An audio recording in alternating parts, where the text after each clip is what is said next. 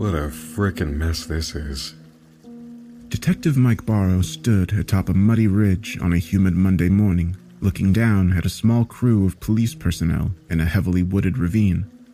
In the middle of the action was a dead body that had apparently washed up onto the bank of the river below them. He could tell they were all working more quickly than usual, trying to get out of the sweltering heat of the Midwest summer. The storm the night before hadn't helped matters.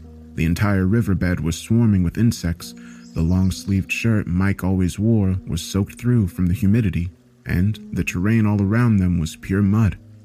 He surveyed the terrain for a moment, trying to find a way to get down the ridge as cleanly as possible. As he was searching, a hand pressed against his back and gave enough of a push to make him momentarily lose his balance in the wet earth. Don't fall, Mike, said the girl behind him with feigned shock in her voice. His partner, Maria Ravella, walked to his side and smirked at him. Just get it over with. It's just mud. In contrast to Barrow's pristine, clean cut appearance, Maria wore a short sleeved blouse with a garish shade of yellow that appeared to have just been dragged out of a clothes hamper. While the Odella Police Department may not have had the professional standards of a major city, she still pushed the limits of what was acceptable. Cute Ravella. But I just had this dry cleaned yesterday. I'm waiting for the crime scene guys to drag him up here. His partner raised an eyebrow at him. Oh, come on. Well, guess I'll have to solve it myself before you even get a look at the guy. Maria stepped over the edge of the ridge and slipped her way down the muddy slope, somehow making it look easy. Damn it. Mike rolled his sleeves up and began to make his way down the hill himself. By the time he made it down onto the banks of the stream, Ravella had been through the entire scene like a whirlwind. No one could fault her efficiency. Before he could talk to anyone else, she appeared beside him, holding an evidence bag with the victim's wallet. Well, this couldn't have happened to a nicer guy, she said, holding the photo ID towards Barrow. James Myers. The name rang a loud bell. You mean Jimmy Rivers? He asked, pausing to swat a bug off his face. How'd he die? As far as we can tell. In a way, that makes his nickname very ironic. Judging by the tracks in the ground, he dragged his way out of the river down there during the storm last night. Must have fallen in somewhere and gotten caught in the current. That killed him? No, that would be the branch that fell out of the tree up there and landed on his head. They watched as the team loaded the body and began carrying it up towards the road above. Mike couldn't help but flinch, noticing the body bag was noticeably flat around the head region. You're telling me he survived getting dragged around the river only to crawl up onto the bank and get cracked by a tree? Sucks, doesn't it? asked Ravella. Her tone had no sympathy in it for Jimmy Rivers. Barrow knew the guy was a scumbag drug dealer. He knew better than most people how bad the guy was. However, he doubted anyone deserved to die like that. He heard Maria's phone ring as he walked over to investigate the scene. Just like she said, a large trench of mud, pocked with shoe prints and handholds, led from the river to a brownish red stain on the ground where a large branch had been rolled to the side. Mike! We've got something! He began to turn to hear what she had found, but something strange caught his attention. The end of the branch was blackened and charred. He had been assuming the wind had blown it down, but that meant it must have been struck by lightning. He looked up into the trees, wondering how bad Myers' luck really was. What is it? He asked, meandering back to Ravella, not looking forward to climbing back up the muddy hill. We got a report of an abandoned car a few minutes ago. We ran the plates and it belonged to Jimmy. Where? Up at a rest stop on the highway. That's half a mile, Ravella. And if I remember right, the river's not exactly close to the parking lot there. The only way he gets to the river is if he was really drunk or someone is chasing him down there. Or if someone carried him down there, said Maria, looking her partner hard in the eye. This could be an execution that didn't go well. Could be he tried to cross Hawthorne. Again? Really? Barrow asked with slight exasperation. Not every little thing that happens around here is Hawthorne's fault. Let's get back to the station and see what's up with the body. Mike knew there might be some truth to Maria's line of thought. Sometimes it seemed like everything bad that happened in the region could be traced back to Isaiah Hawthorne. His gang, the Thorns, operated like a Midwestern cartel, spreading drugs and influence across half the country. Even the small town operators like Myers worked for him. The ones that tried to stay independent seemed to end up in ditches and back alleys, but this couldn't be his work. It was far too brutal, and by all accounts, Myers was too loyal. Mike had begun trudging up the hill when something caught his attention. Ravella, what do you make of that? He pointed to the side of a fallen tree half buried in the mud. Carved into the side of the tree was a strange symbol. The two of them made their way through the mud to inspect it. It looks like a backward seven, but like fancy. Mike had to agree. It had curves, flourishes, and a vicious line across its center. There was no way it was natural or accidental. Someone had very purposefully carved it. Does it look fresh to you? I can't tell. You know, kids come out in the woods all the time. They bring cameras out and go looking for monsters like in all the stories. Maybe it's supposed to be some ancient mystic thing? Yeah, maybe. He turned back towards the top of the ridge, but a cold feeling had begun to grow in his stomach, despite the sweltering heat. There were still splinters on the edge of that symbol. It looked freshly carved, very freshly carved.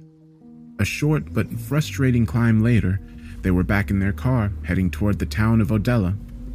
The only reason anyone outside the town cared about it was the Odella State Prison that resided on the outskirts of town. Other than that, it was an idyllic, boring town with pothole filled streets named after random trees. Driving through downtown, they passed by buildings filled with small cafes, antique stores, local pubs, and pawn shops, most of them with signs saying Go Omegas, referencing the high school sports teams.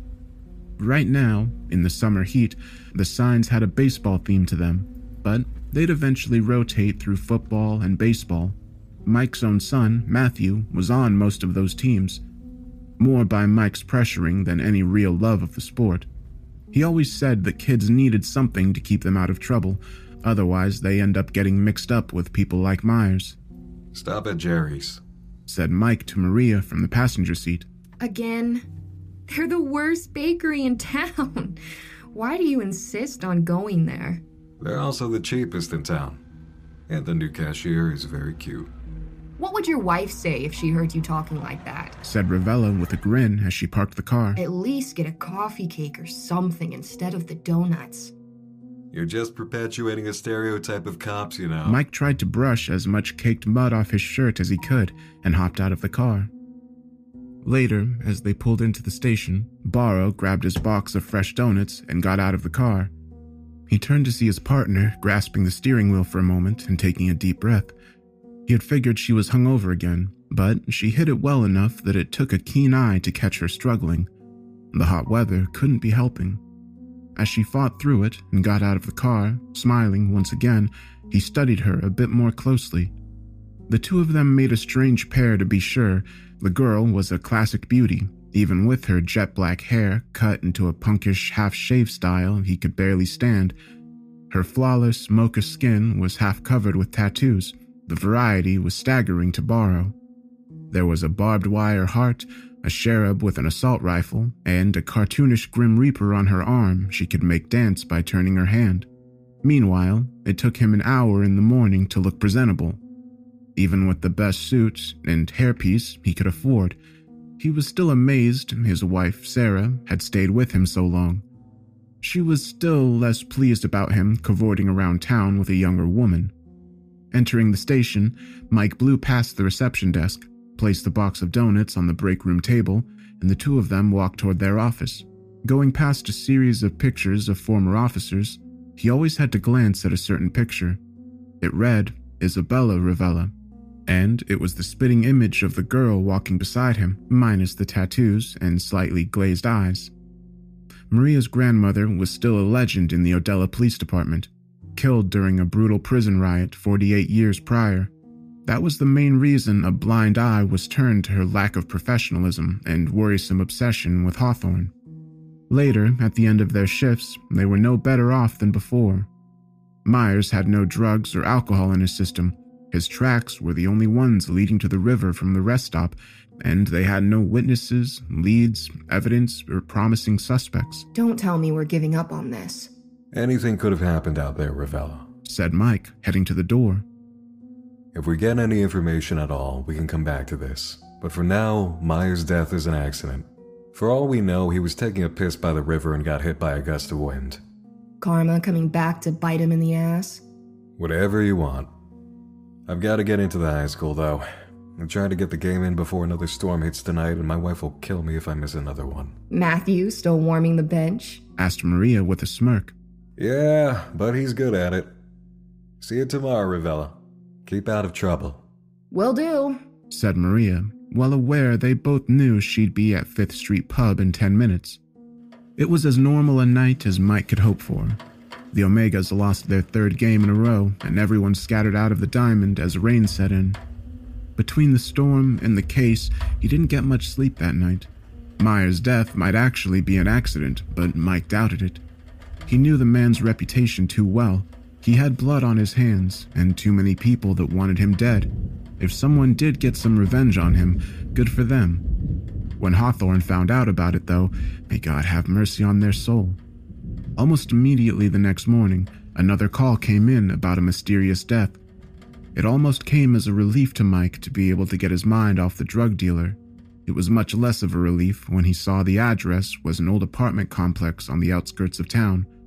It wasn't the friendliest place in town, and he wasn't particularly welcome there after certain events several years earlier. In fact, the building's landlord, Carla Stanton, might be the only person who liked him in the entire block. Twenty minutes later, Mike was standing on the edge of the apartment complex pool looking at Carla's body floating in the water, the scent of chlorine almost overpowering in the heat. While Ravella talked to the lead crime scene investigator, he scanned the three story block of apartments surrounding the central courtyard with the pool. There were plenty of curtains shifting and eyes watching. The last thing these people wanted was for the cops to come around asking questions. If anyone knew who was responsible, these people weren't going to cover for them. It was no secret that the stately 40 something woman wasn't the most popular landlord in the world. Between rent hikes, the sketchy state of the repair building, and more than a few questionable evictions, the list of subjects would be a long one. Mike turned to find Maria walking towards him. Well, this one's going to be weird. She said with a consternated expression. They have a cause of death already? A pretty solid one, too. She got pitched off her balcony up there and died hitting the water. You're joking. He looked up at the third floor. The apartments on the ends did indeed have balconies jutting out into the air. The issue was that the balcony outside of Carla's corner flat was a good 60 feet away from the pool. You're saying that someone threw her off of her balcony while she was alive and probably struggling and hit dead center in the pool from that distance. I said it was going to be weird. And it gets weirder. Great. What now? The lady that lives in the house across the street says she saw the whole thing. Heard screaming outside during the storm. Went to the window and saw Carla up on her balcony yelling her lungs out at someone. Who? That's the thing. She was apparently yelling into thin air. Then some huge wind gust came up, almost broke half the windows in the building. And the next thing she knows, Carla's down in the pool. Mike stared at her for a moment, hoping she was going to add something that would help this make more sense. He looked at the balcony again, then back down at Carla in the pool. He had a flashback to Jimmy Rivers laying in the ravine two days ago with no explanation other than The storm did it. there was something bigger going on here, but damned if he knew what. It was as he was about to walk away from the pool that he saw it a mark scratched into the concrete, a mark like a backward seven that reminded him of a fallen tree in a ravine. He nudged Ravella and pointed to the ground. Her jaw dropped slightly as she saw the mark. You must be joking. She said, her voice low. She knelt down and brushed a hand over it. This has to be some kind of signature, right? If someone did chase Myers down into the river, they could have followed him and carved it into the tree. I think we might need to start treating his death like a homicide. But who in the hell would want him and Carla both dead? And how the hell could they have done this to Carla? This is officially getting too weird for my tastes. And I'm usually okay with weird. They were turning to enter the parking lot when a uniformed officer came running up to them. Mike recognized him as a rookie named Paul's something or other, and it looked like he had just gotten here in a hurry. Detective Ravella! He said, coming up to her first. I just heard about Miss Stanton. I should have told somebody last night, but I thought they'd call me crazy. Told us what? asked Barrow, storming around Maria toward the kid. She called the station early yesterday morning. She said there was an intruder outside her apartment, so I came out to take a look. And why the hell wasn't anyone checking up on her last night then? Sir, she said someone was screaming at her from her balcony. That's three stories up with no access. I thought she had to be high or something. Barrow took a deep breath and walked over to their car while Ravella grilled the kid. As he reached it, he found someone waiting for him. It was an older woman in a floral sundress. She carried herself with a regal bearing that was counter to the streaks of gray in her hair that had once been dark and flowing, and to the arthritic stiffness in her joints. She sized the detective up, a look of obvious disdain on her face. Barrow cursed under his breath. Hello, Miss Harris. What can I help you with? That woman's death was no accident, said Rose Harris. The last time the two had met had not been on amicable terms, but whatever she wanted was dire enough that she had put that aside momentarily. Is that so? It was the storm caller. Is that some kind of Malkaw legend? He stared daggers back into her pale blue eyes, the kind they called the Malkaw eyes around Aldana County. It was a tribe with a blood soaked history that used to be feared by native and settler alike. That was a long time ago, but the word still held a sinister undertone in the older parts of the region. Old stories died very slowly in small towns. Rose didn't respond immediately, apparently gauging her words. The Malkaw had many legends, Detective. Many legends, many spirits, and many old gods. Not all of them were kind to humanity. Well, if I run into any gods, I'll come to you for advice he said, turning to get in his car. I heard James Myers is dead, she said, making him pause mid step. And that he died strangely, like Miss Stanton. Word spread fast in small towns. I thought you'd sound happier about that. A scumbag and your price gouging landlady both gone. She evicted me last month. I'm living elsewhere now. Sorry to hear that. A long pause hung in the air. My son is gone because of James Myers and because of you, Detective Barrow. But if the Stormcaller has returned, then many other people are going to die. And you have to save them. Me specifically. Why? Because it comes for bad people, Detective. Do you think it will come for you? I have better things to do than look into your crazy legends, said Barrow, a flicker of anger in his voice. Rose Harris's gaze narrowed. She pulled back a hand and slapped him full on in the face. She turned and walked away irately, while Mike reeled from the surprisingly painful blow. He heard a scoff from the other side of the car and turned to see Ravella watching him with an amused grin. You have a way with the ladies, don't you, Mike? Get in the car. The ride back to the station was largely quiet. Ravella must have sensed that Mike needed time to clear his head and was content to watch people walking down the streets of Odella. She waved at a group of kids playing on the sidewalk. They waved excitedly back at her. Mike and Carla hadn't been close for a while, but there was a time, not so long ago, when they were an item. He'd even contemplated proposing to her. It hadn't worked out, though, and they ended up going their separate ways. They talked from time to time, and he'd helped her out of a couple of health code violations, but that was the extent of their current relationship. Still, when the victim was someone he knew, a long time ago or not, it got into his head. He tried to take his mind off of it by focusing on the only other thing he'd learned that day. You big on Indian legends, Ravella? Maria turned towards him with a questioning look and said, Which one? The entire region is loaded with them. You've got the cannibal legends over in Camp Song, the ghosts out in the woods in Arbor Mill, etc., etc. Harris was talking about something called the Stormcaller. Said it killed bad people. Mike could see the gears in her head working as she thought about it. Eventually, she just looked back at him and shook her head. Not one I'm familiar with. Know anyone that would be? Hell if I know. The museum over in Arbor Mill, maybe. Don't tell me you're starting to believe in ghost stories. No, but if Harris starts spreading that rumor around, it wouldn't be a bad idea to know about it. Remember the hunger murders 20 years ago? I was out of town and also like five when that went down. Okay. They started finding mangled, half eaten bodies out in the woods that happened to match the details from an old legend about a monster called the Hunger. So, being Aldona County, rumors start flying, and instead of, say, watching suspicious people, everyone is burning incense and chanting at crossroads. Any normal investigation we might have done was out the window. So, what did you do? We did about everything we could, but we couldn't find a lead to save our life. Eventually, people see smoke coming from the woods out east. We go check it out and find this clearing in the woods just smoldering and full of dead bodies.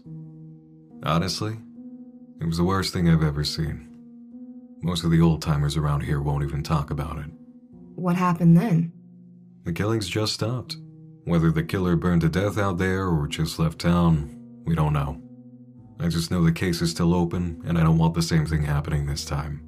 So, you think these deaths might be someone imitating this other monster?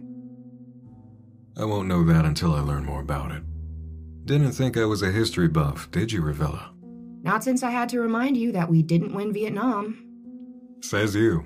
Back at the station, Mike looked up the number for the museum and walked down to the interrogation room, leaving Maria to fill out the paperwork. He wanted some privacy if he was going to be calling a museum on official police business involving monsters. Precedent or not, this wasn't something he wanted to take shit for later. Ducking into one of the gray concrete rooms, he dug out his phone and called the number. It took five or six rings, but eventually, a man with a dull, mumbly voice answered. Arbor Mill Historical Society. Thomas Lydon, curator speaking. Yeah, this is Detective Mike Barrow with the Odella Police. I have a weird case that might be related to a native legend, and I was wondering if you could help me. I'll be more than happy to help you, Detective. said Lydon, his voice taking on a more animated tone. Local mythology is our specialty. Great. said Barrow, feigning excitement. I have two cases that someone is linking to a monster called the Stormcaller. Does that name mean anything to you? There was a heavy silence on the other end of the line. Eventually, the historian responded. I presume this means that someone has died. He said, despite his lack of belief, a chill went down Barrow's spine. I know the vague details, but let me grab a book on the subject. I'll be right back. Take your time. said Mike with a glance at his watch. Thankfully, the curator only took a couple of minutes to find his information. All right. The Stormcaller is an old story. A very old story. The earliest version of the creature is described in Mesopotamia in roughly 4000 BC. Wait, I thought this thing was a Malkaw legend, not some Middle Eastern thing. The Malkaw are only the current version that uses the original name of Stormcaller. The most famous offshoots of the legend are the Furies of Greek mythology and the Banshee in Irish folklore. Many other cultures had similar creatures, but the core legend is commonly known as the Storm Banshee in academic circles. So, what does a Storm Banshee do? Well, according to original legend, as well as the native version, the creature is only awakened during thunderstorms, primarily during seasons where they are nearly continuous. Like now? Exactly. It needs these seasons because during the first night, it appears before its victim and screams at them. Its cry hidden by the storm to everyone but its prey. On the night of the next storm, it returns, kills them, and then flies off to find a new victim. You said it flies?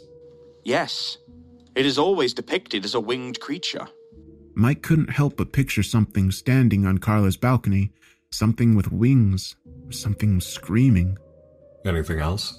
Well, some people view this creature as a positive. It is said to only go after evil people that have gone unpunished for their crimes. A document found from the time of the Persian Empire states that it washes away the wicked as the storm washes away filth from the earth. And these people do not die quickly, Detective. They supposedly die in very painful, agonizing ways. May I ask how these people died? I can't divulge that information, Mr. Lydon. But thank you for your help. Anytime, Detective. Barrow was about to hang up when a thought popped into his head. One more thing. Yes?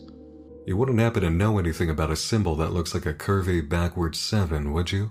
There was silence for a moment on the line, even heavier than the pause before. He thought he might have been disconnected, but the curator finally answered. Could it have been a scythe? Mike couldn't believe he hadn't seen that already. It might have been. The mark of the harvester. What the hell is that? Sartoris the Harvester is the patron god of the Malkaw. It only appears in the most ancient of texts. How many people would know about this mark? Not many. I learned what I know from the history department at John Barron's University in Chicago. Arbor Mill College also has some knowledge on the matter. These are not well known subjects. All right. Thanks again. Not a problem. Oh, and, uh, Detective, be careful. There was a click as the call ended. Walking back to his desk, a thought had begun to roll around in his head. Not much was known about Isaiah Hawthorne, but they did know he had started out in Chicago. Barrow couldn't help but wonder if he had had anything to do with John Barron's University, specifically the history department. As he reached his desk, Maria turned to him with a haunted look in her eyes. Mike, She said, laying a folder down on the desk. I just got the report back on Carla. There were no marks on her other than what would have been there from the impact with the water.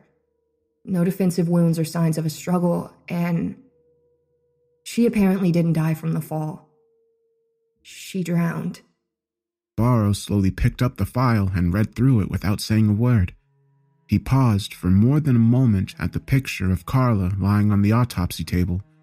He couldn't believe he'd never see that radiant face alive again. Are you going to be okay? Mike didn't respond. He only looked out the window across his desk. There was a storm on the horizon. It didn't seem like a surprise to anyone when a report of a death came in around noon the next day. A man named Elliot Marning hadn't shown up for his job at a bank. Fearing the worst with the rumors already spreading around town, a coworker had driven out to his house in the countryside outside of Odella. They found the front window shattered and Marning dead inside his living room. After a brief scan of the squad room, Mike headed outside to find Maria sitting on the curb by the parking lot. He found her there a lot when something was bothering her. She liked watching the clouds or the cars go by or something. As they drove across Odella, Mike knew something was really off with Maria. Her normally chipper attitude was nowhere to be seen. Instead of talking, she was just staring out the window of the car, quietly watching the streets. They were a lot emptier than they should have been at that time of day. Things were bad in town, but it wasn't like her to brood for long. She was relentlessly positive, even in the darkest hours. All right, Ravella. What's wrong? And don't tell me it's this case we're on. I've seen you barrel through worse. She looked at him with forlorn eyes for a moment before replying. It's Jimmy Rivers, Mike. They finished up checking out everything his car, his house, his shithole of a hideout. There's nothing to link him to Hawthorne. You know what that means. Yeah. It means there's nothing left we can do. There's nothing left to link Hawthorne to our jurisdiction. Damn it, Mike! She yelled, slamming a fist on the console. I actually thought we could be the ones to get him. Then the witnesses disappear, the evidence gets tainted, and Myers bites it in a river. She stayed silent for a moment. I really thought it'd be us. Imagine it, Mike. Small down detectives take down crime lord. Yeah, that would have been great. National headlines, medals, fame and fortune, all that jazz. Yeah, Said Ravella, giving him a look and a smirk. all that. Her normal demeanor was starting to come back. We'll get another shot, Ravella. But for now, we've got a body to get to. Barrow expected the worst as he and Ravella entered the banker's residence, but it was worse than he could have imagined. The sun, shining through the humid air, cast a wavering light over the scene. The body was under a sheet in the dead center of the room, and the floor around it was stained with a massive quantity of blood, The other ones were weird. This one's worse. said Stevens, the department's lead investigator. Ever hear of death by a thousand cuts? He pulled open the sheet on the body, and the veteran detectives both took a step back in shock. The man's face, chest, and abdomen had been impaled by dozens of razor sharp shards of glass. Are those from. Yeah, the window. Only explanation whatsoever is that a massive gust of wind hit the window when he was standing in front of it and blew it all right at him. The man checked to make sure no one was listening. leaned closer to the detectives, and whispered, My guys are all freaked out after the last few days. If someone somehow is doing this, we need to stop it. Information is getting out, and the town is starting to get afraid. Really afraid. We're trying, okay? So what's going on over there? He pointed to the floor opposite Manning's body. The investigators were photographing a multitude of pages blown over the floor. That part's almost as weird, if you can imagine that. Try me. This guy was president down at the bank, right? There's all these documents that, as far as we can tell, prove the guy was robbing the bank blind. He directed their attention to a relatively clean page. We need an accountant to verify it, but we think he was giving out bad loans to himself. A lot of them. If you had money in that bank, I suggest you get it out while you still can. Barrow was about to turn his attention back to Stevens when he noticed a long list of names sticking out from under the couch. He saw the name R. Harris at the bottom of the list. What the hell was he doing with all this evidence sitting out in his living room? If you ask me, I think he was about to turn himself in. The coworker that called this in was ranting about him acting crazy all day yesterday. She says it was like he was looking over his shoulder. You think someone had him figured out? And he wanted to turn himself in before they could? Only thing that makes sense to me. Barrow turned back to take another look at the scene when his phone rang. He froze in place and, for a moment, considered just letting it ring. Instead, he took a deep breath and answered. It was the dispatcher from back at the station. He braced himself for bad news. Some guy named Arthur McCann just called in with a report of an intruder. Great. Where? I'll get you the address and you can talk to him yourself. Great. After writing down the street number, Barrow headed back over to where Ravella was speaking with the crime scene investigator. Maria, I've got a report that might be something across town. I've still got a few more things to do here, though. That's fine. I'll head over myself. Okay, I'll hitch a ride back to the station after I'm done here. Yeah, that'll work. And Ravella? Be careful. I have no idea what's going on. Barrow headed out towards McCann's house on the edge of town. He didn't know the guy, but most people in town knew the house. It was a huge, old Victorian that hadn't changed for decades. Its owner was only seen periodically and for short periods of time. Kids told each other the old guy had bodies buried in the basement. The detective, normally an overly cautious driver, sped through the streets of Odella. The first thing he noticed when he arrived at the old man's house was the immaculate state of the place. Even after the vicious weather of the past week, the lawn was exactly level and free of debris. The hedges, along with the exterior of the building, were trimmed to perfection. It looked like the front of a home and garden magazine. The second thing he noticed was that the shutters of every one of the house's many windows were tightly shut and latched despite the currently mild weather. For some reason, Barrow's mind went back to Carla's body back in the morgue, to that face that was so pretty with those closed eyes that were never going to open again.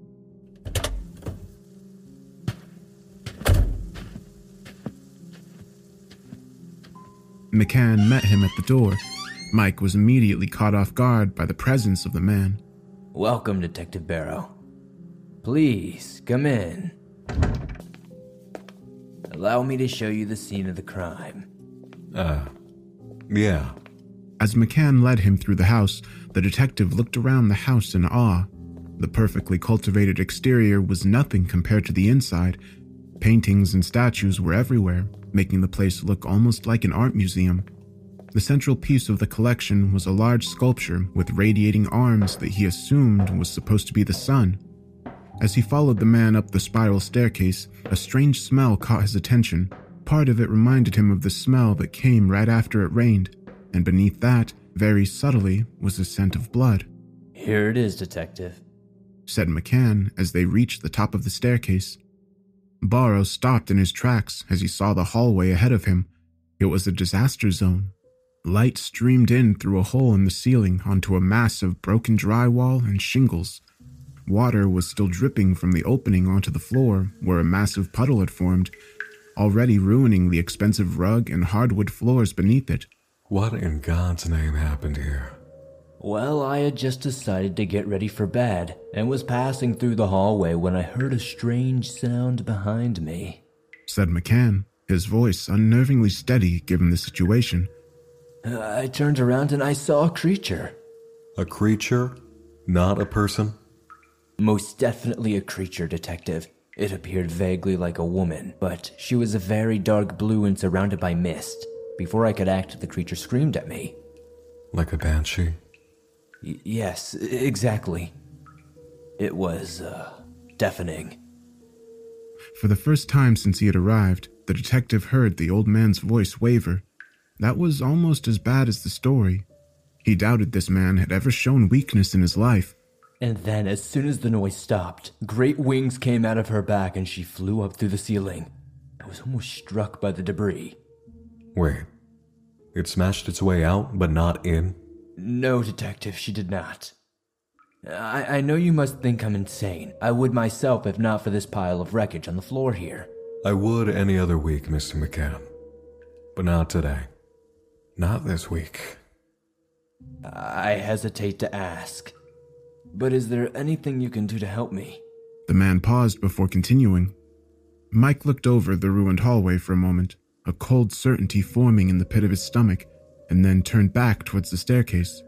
Looking over the gallery below, he saw the sculpture of the sun, a large orb with rays reaching out to smaller orbs, all the pieces connecting to the whole.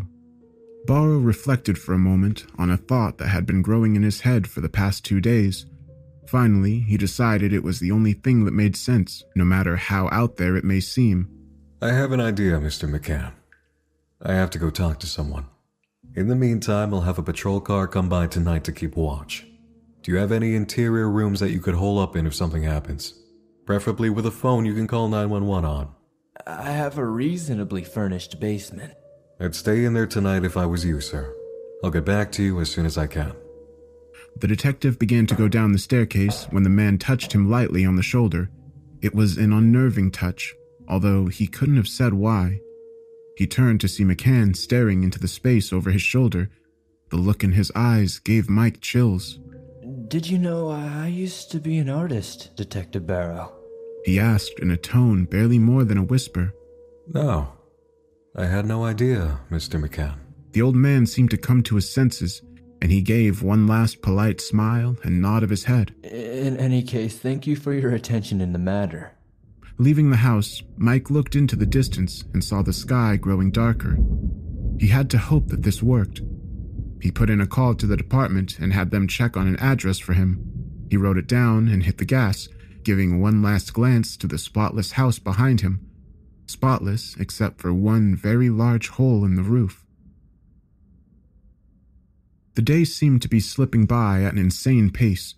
The sun was already lowering in the sky when the detective arrived at his destination that had seen better days. Most of the cops were familiar with the neighborhood. Half of their calls seemed to come from there. Before he could get out of the car, his phone buzzed. He pulled it out and saw that he had received a text message from Ravella. Pulling it up, a photo of the crime scene back at the banker's house came up. They had finally removed the body and were able to see the bloodstain on the floor beneath it. Somehow, in the middle of the bloodstain, a darker mark had appeared, a mark that looked like a scythe. Barrow had had enough. If this hunch was right, the end of the case was just around the corner. He steeled himself and got out of the car.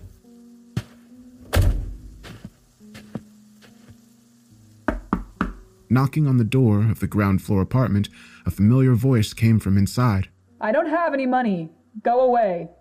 I don't want money, Miss Harris. He replied, his voice stern. There was a tense minute of silence before the door opened slightly, the chain still secured. Rose Harris looked Barrow up and down, trying to decide why he was there. It's about your son. Can I come in? She looked him dead in the eye for a moment and then opened the door. Have you come just to apologize, Detective Barrow? She asked as they moved into the apartment. It was mostly bare. There was little beside a couch, a television, and a small kitchenette. Or is there something else you need from me? Yeah. Said Mike. His voice was cold as ice. I want you to call it off. Call what off? The storm caller. He replied, almost yelling. I believe, okay? I don't want to believe, but after what I just saw today, there's no way I can think anything else. It can blow people's windows apart. It can fly through ceilings. The goddamn thing is real. I know it is, Detective. But why on earth would you think I'm the one controlling it? Harris asked while moving slowly towards the door to the bedroom. Hell, Rose. How can I not? Asked Barrow, advancing on her as she backed away. Jimmy Rivers was the one that got your son locked up. Carla evicted you from your apartment. The president of the bank was robbing people blind. I have no idea what McCann did, but he must have done something. Detective Barrow, Said Harris, the fear apparent in her voice. I may have hated James Myers and Miss Stanton, but I would not have wished death on them. I had no idea the bank was taking my money, and I have no idea who this Mr. McCann is. No one summons the Stormcaller. No one controls it. It is a force of nature. With a quickness Barrow would not have suspected, Harris grabbed a canister of flour off the kitchen counter and hurled it at him. He put an arm up to block it, but found himself enveloped in a cloud of flour as he heard the bedroom door slam shut and lock. Brushing off as much of the white powder as he could, Mike advanced to the door. Regulations meant nothing to him at this point. He had one chance to find a way to save lives, and he was taking it. He braced himself and kicked the door. The cheap plywood gave way and swung open. Entering the room, he saw Harris cowering against the far wall. He was about to begin questioning her again when his eyes fell on the wall behind her. A landscape had been painted across the entire wall.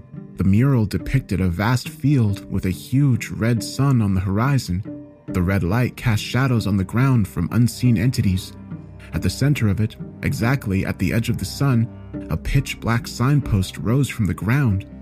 No words were written on the arrows pointing in every direction. No visible paths extended from it.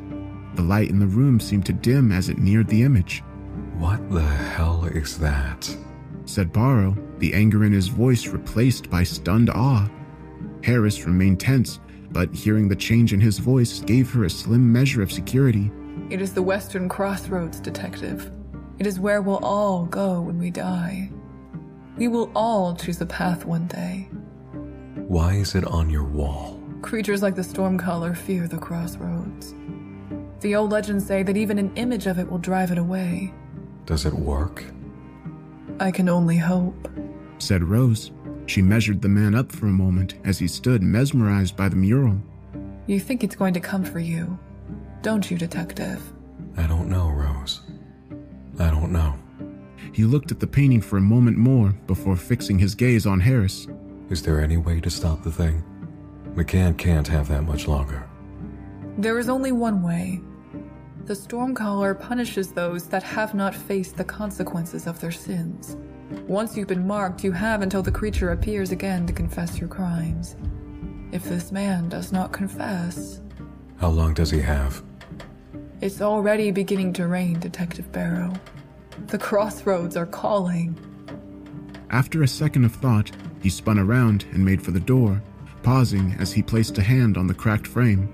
I'll, uh, pay for the door. He said without looking back. And Rose, I really am sorry about your son. He hurried out to his car as he heard Harris begin to weep behind him. He got on the radio at the station as soon as he hit the driver's seat. Did you send a car out to McCann's like I asked?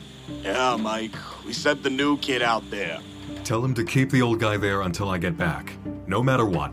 He heard the fear in the man's voice before he left. People did stupid things when they were afraid. As he was about to step on the gas, his phone rang again from his pocket. He knew it had to be Ravella again. He wanted to answer it and tell her everything, but he knew she wouldn't believe a word of it. He didn't even bother sending it to voicemail. He just let it ring as he sped off into the town.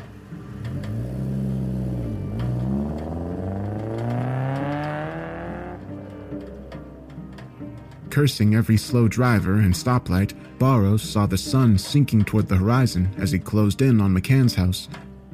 Then, as he heard a report come through the radio, everything immediately went south. He just busted out of his garage and he's driving like a maniac. He heard Paul shout into the radio. Barrow felt his stomach drop. Moments later, he careened into the driveway of the formerly pristine house. He leapt out of the car to see the rookie officer running over to him from the house.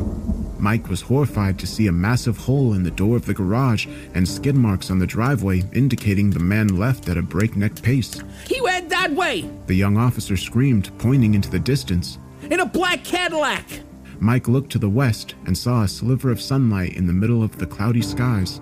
The madman was trying to outrun the storm. The wind and rain caught up to Barrow as he barreled down the highway out of Odella. The storms the past week had been bad. This one was worse. Mike could feel the wind buffeting his vehicle, forcing him to crank the wheel left to right, almost forcing him into the opposite lane. He put the windshield wipers on the highest speed, but they were fighting a losing battle. The sun had finally disappeared, and darkness washed over the road. Suddenly, Barrow felt something soar over the roof of his car.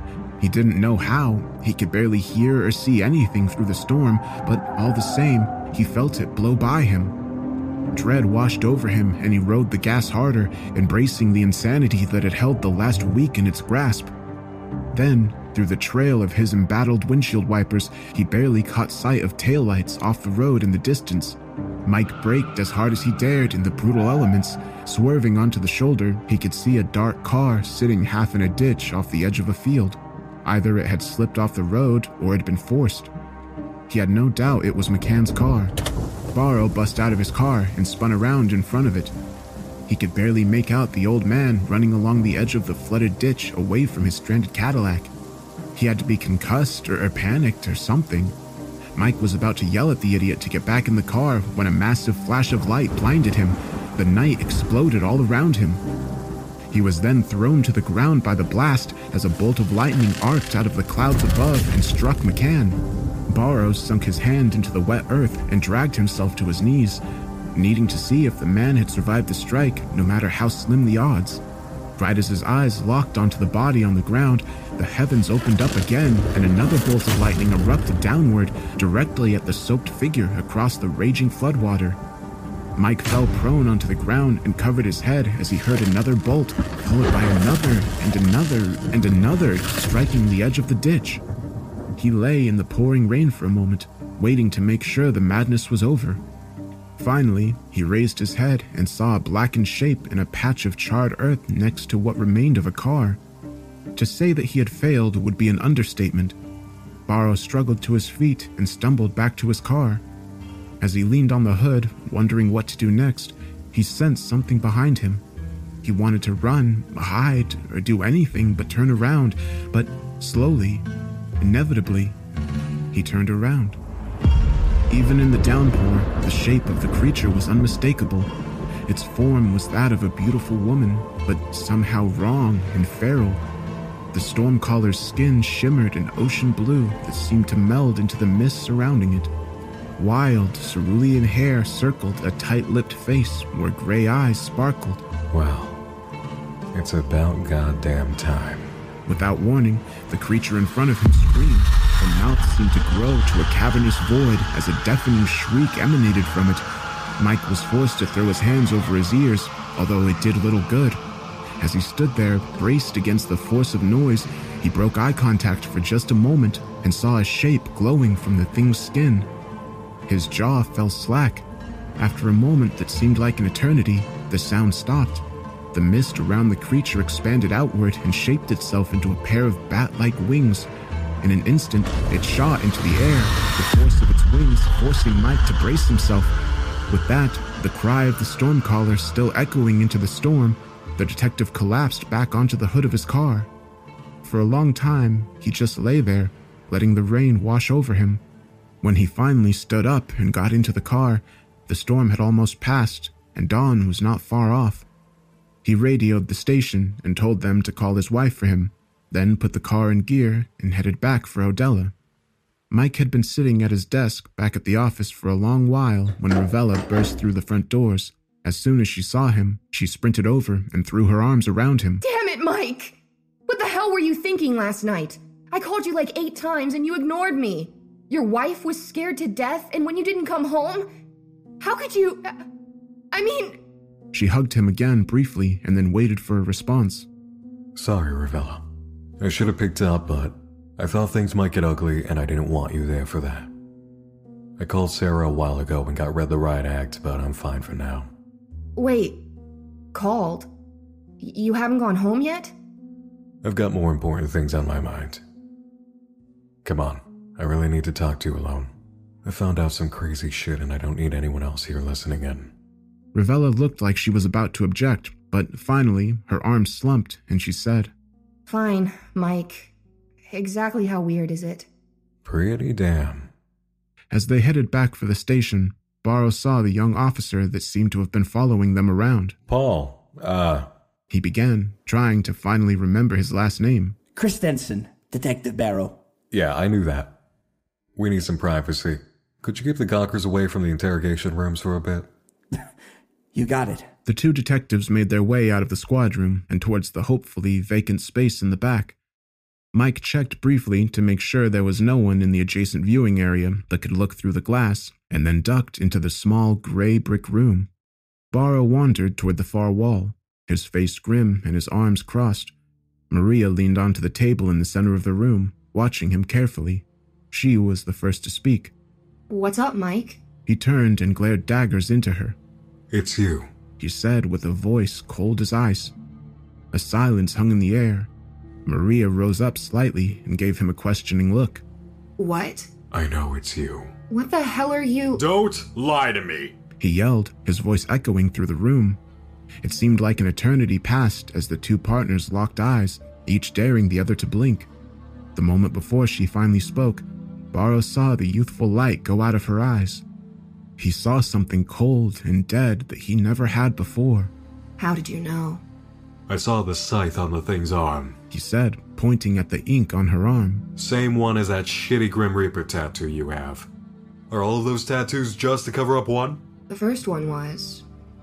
I just kind of thought the rest were neat. What the hell are you?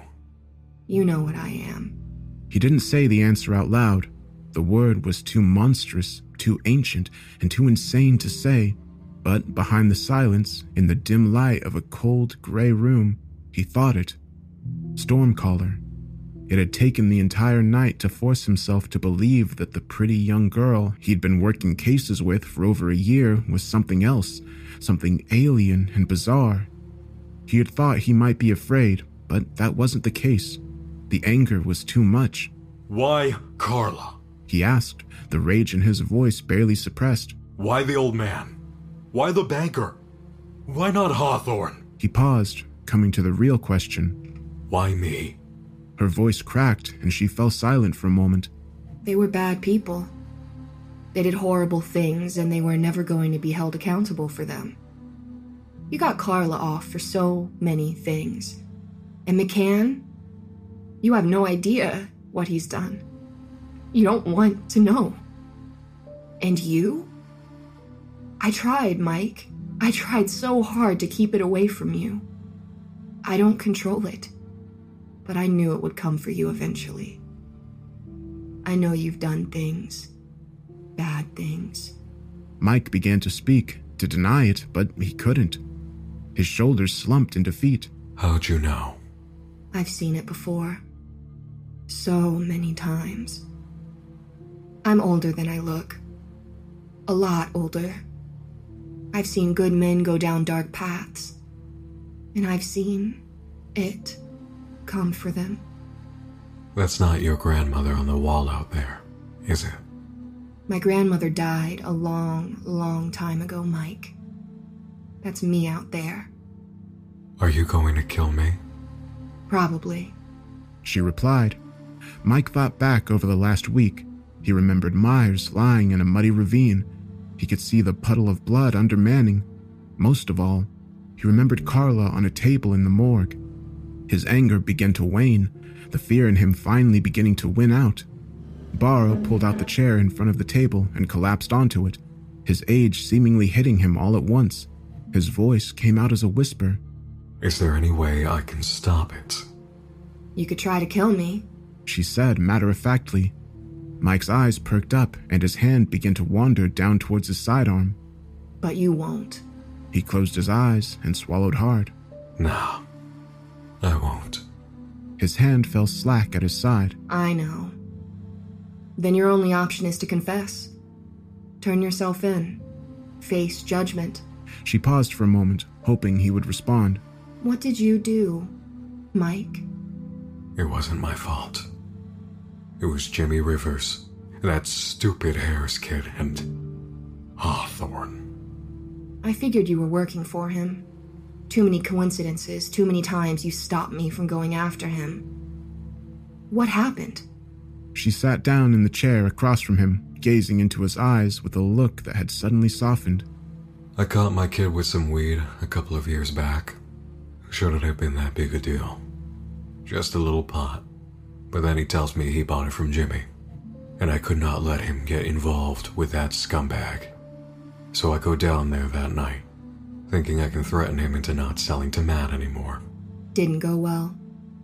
I busted in the door and he was in the middle of a deal with two kids. One of them was Rose Harris's son, Caleb. He hadn't said the boy's name for a long time, as if not saying it would make the entire thing go away. Myers recognized me and went crazy.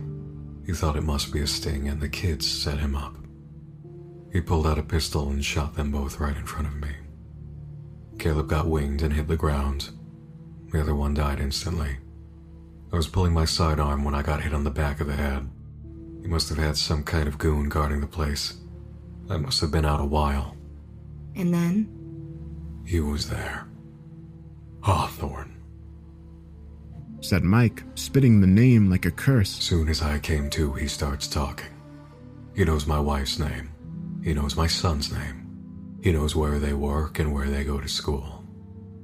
He says if I want them to stay alive, I'm going to cooperate. Jesus, Mike. Why didn't you put them into protective custody? I doubt I'm the only dirty cop around here. He would have gotten to them. Why didn't you tell me? I didn't want you involved. I didn't want anyone but me involved. He tells me I'm going to set up Harris for the other kid's death. Say they got into a fight over some drugs and bullets started flying. Didn't the kid know what happened? he was high off his ass. He didn't know left from right when he woke up. It was easy as hell to get them to believe it. The kid had been picked up plenty of times for minor stuff. Rose suspected me and Myers, but she couldn't prove anything. And that's why she hates your guts. You sold your soul. And after that, Hawthorne owned me. Anything he wanted, I had to do. He knew where my family was. He knew he had enough dirt on me to lock me up for years. He made me swipe evidence, get his people off, and every once in a while he'd have me run cash and drugs for him through his center of operations down here. Let me guess. Jerry's. Yeah. I should have known. It's the worst bakery in town, and you always have to get donuts there. It really is. So, is that it? I confess and I get off with it? Maria looked at him with sorrow in her eyes. No. It's not me you have to confess to. You have to go out there and turn yourself in. Face the consequences. Do the time. Mike's eyes fell to the table between them. His mouth opened as if he was going to say something. Nothing came out. You won't do it. And don't give me any bullshit about your family's safety. It's about you. She pointed back out towards the office. You're all about appearances, Mike. You have to be perfect. You have to be that guy. You'll die before you go to jail because you can't handle the disgrace. You couldn't handle the look on everyone's faces. Tell me I'm lying. Mike's eyes rose from the table, but he couldn't meet her gaze. Slowly, painfully, he got to his feet and headed towards the door. Behind him, Ravella put a hand to her face and sighed heavily. Mike reached for the door, but his hand wavered. He turned back to the girl at the table and couldn't help but ask one more question. I told you my story, Ravella. What's yours? For a while, no one in the room moved. The eerie sense of calm before a storm filled the tiny room. Barrow had just about given up and was about to reach for the door handle when the words came. What are you willing to believe? A hell of a lot right now. There really were gods, Mike. Real gods. And then the gods died. And so did I. She said, turning toward him. I was murdered, left alone and bound to a tree by the men of ancient cities. Left for the storm. Years and years ago. Hundreds? Thousands. He wanted to tell her she was lying, that it couldn't be true. None of it. but he'd seen too much to doubt much of anything. I saw the western crossroads, Mike, but I couldn't choose a path. I didn't want to go anywhere. I wanted revenge. And then it came. What? A dead god. One that wanted vengeance on the world just as much as me. Sartoris. Whispered Barrow. The word had meant nothing to him a week ago. Now it turned his blood to ice. Yes. The harvester offered, and I agreed. I became the Stormcaller, the aspect of vengeance. She got up from the table and walked over towards Barrow. He could barely see his partner anymore in the bearing of the creature in front of him. She moved like someone with the weight of a millennia on their shoulders. The eyes looking at him seemed a much darker shade of gray than usual. They reminded him too much of the eyes in the storm from the night before. I came back, and I got my revenge.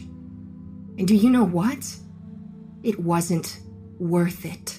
Because when the storms came back, so did the storm caller. At first, it went after horrible people murderers, rapists. No one complained. Some people loved it. But eventually, the really bad people ran out. And then it started going after people that didn't deserve death thieves, liars, cheaters. It didn't discriminate. And that's when he started moving around? Yeah. Too many people dying, too many people realizing I didn't age. And I just kept moving. She turned around and walked to the other side of the room. Eventually, I couldn't stand it anymore. I wasn't in control, but I still saw through its eyes. I saw the blood and the torture. That when you took up drinking? Yeah. It helps. I don't have to remember it. I don't have to see it.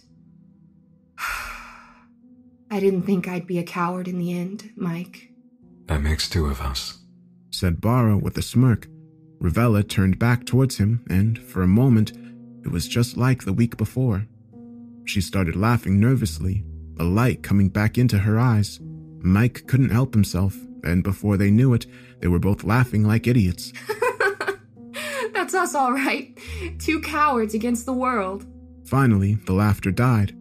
Mike steeled himself for a moment before speaking. Maria. He said, using her first name for perhaps the first time ever. After whatever happens tonight, go check the toolbox in my shed. I collected a ton of dirt on Hawthorne. I've got dates, places, names, recordings, everything you could ever want to bring him down. I was keeping it for an emergency, for if he ever went too far. Take it. Do the right thing. Like I never could. Mike, if I use that, they'll know. They'll know what you did. Doesn't matter. I'll be dead. He paused for a moment. He died in prison, you know. The Harris kid. He turned to the door, opened it, and was half into the hallway when she called out one last time to him. Please, prove me wrong, Mike. Go out there, turn yourself in, and then you can help me take him down. Then, whenever you get out of jail, I'll pick you up and take you wherever you want to go. That'll be a long time coming, Ravella. I'll be around. The silence hung in the air one last time. Barrow stood, trying to believe he could do the right thing. Ravella praying silently to some power beyond a dead god. At long last, an answer came. I'll see you tonight, Maria. I've got things to get in order. He closed the door behind him and walked back to the squad room. She fell back against the cold, gray wall and slid softly down to the floor. It was a long time before she finally got to her feet. She felt as though she could have cried, but she had almost lost her ability after so many years. She believed that there were only so many tears someone could shed. That night, around sundown, Mike Barrow sat at the workbench in his shed, writing a letter to his wife and son. He told them how much he loved them and how sorry he was to make sure and get the tapes and documents in his toolbox to his partner and to get out of town as soon as possible. As he put the note into an envelope, he looked out the window at the storm approaching. Not that far away, in the alleyway behind the Fifth Street pub, Maria Ravella, a name she might have to change soon, sat drinking from a bottle of whiskey. She regretted decisions made 12,000 years ago, cursed the men of the long dead cities of Karn, Stead, and Zatan Nataz, and raised a spiteful toast to the harvester. She sensed, rather than heard, the rain coming in. As the sun sank beneath the horizon, the first drops of rain hit her skin. Her half glazed eyes moved down to her arm. Where the rain had struck, the skin began to turn an ocean blue. As the wind began to rattle the sides of his shed, Mike opened a drawer of an old desk and pulled out a revolver. He thought how strange it was that after years of wondering whether the afterlife would be the pearly gates or just pure darkness, he knew exactly what he was going to see. Rose had been right. The western crossroads were calling, and he put the gun to his temple. The single light bulb in the shed burst into glass above him. Darkness fell. There was the sound of breaking glass, the scream of something inhuman, and the blast of a gunshot. Then there was silence. The next week went by like a dream, and the storms went with it. Two more deaths took place, and two more incidents were explained away as accidental or suicide. Reports included the phrase act of God. The bodies were buried along with their cases. The people of Odella knew there was wrongness about it, but with the season of storms at an end, most were willing to forget. One was not. Her shift having just ended, Maria sat on the curb outside the front door of the station. She sat slumped forward, her eyes towards a large puddle on the pavement beneath her. In the red glow of the setting sun, the pool of water reminded her too much of how she had found Mike in a pool of blood and rainwater. She had worked hard to get to the scene first and try to give people answers. She had explained how the storm had wrecked the scene, how the suicide note had been too waterlogged to read, and why his family had moved out of town so suddenly. She had a lot of answers that might not hold up if people looked too closely. It might be time to move on again. The door behind her opened, and Paul Christensen exited the building. He didn't seem surprised to see her sitting outside. Still trying to wrap your head around everything? He said. She pried her eyes away from the shimmering water and met his gaze. No.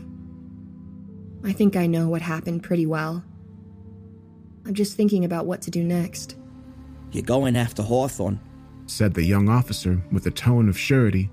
Ravella, not one to be surprised, raised an eyebrow. I followed you to the day before Detective Barrow died. I was behind the glass. I saw everything, heard everything. Maria met the young man's gaze and marveled at how he looked back without even blinking. He might be good at his job yet. Then why don't you seem to be afraid? Hell, I was scared as hell for a few days, but I got over it. I figure I'm now one of the bad guys. The storms are gone, and we gotta get after Hawthorne sooner rather than later.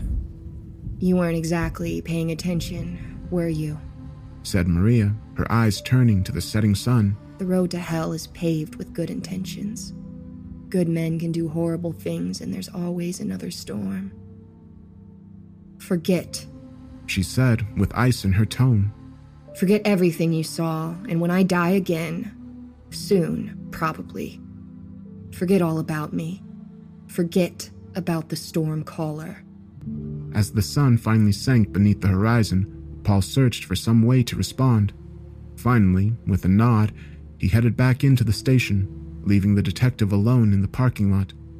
She thought about the papers and tapes she had stashed deep in a drawer in her desk she had grabbed them from the toolbox in Barrow's shed after soaking the suicide note and staging the scene a bit. She still wasn't able to explain away the exact way he had died.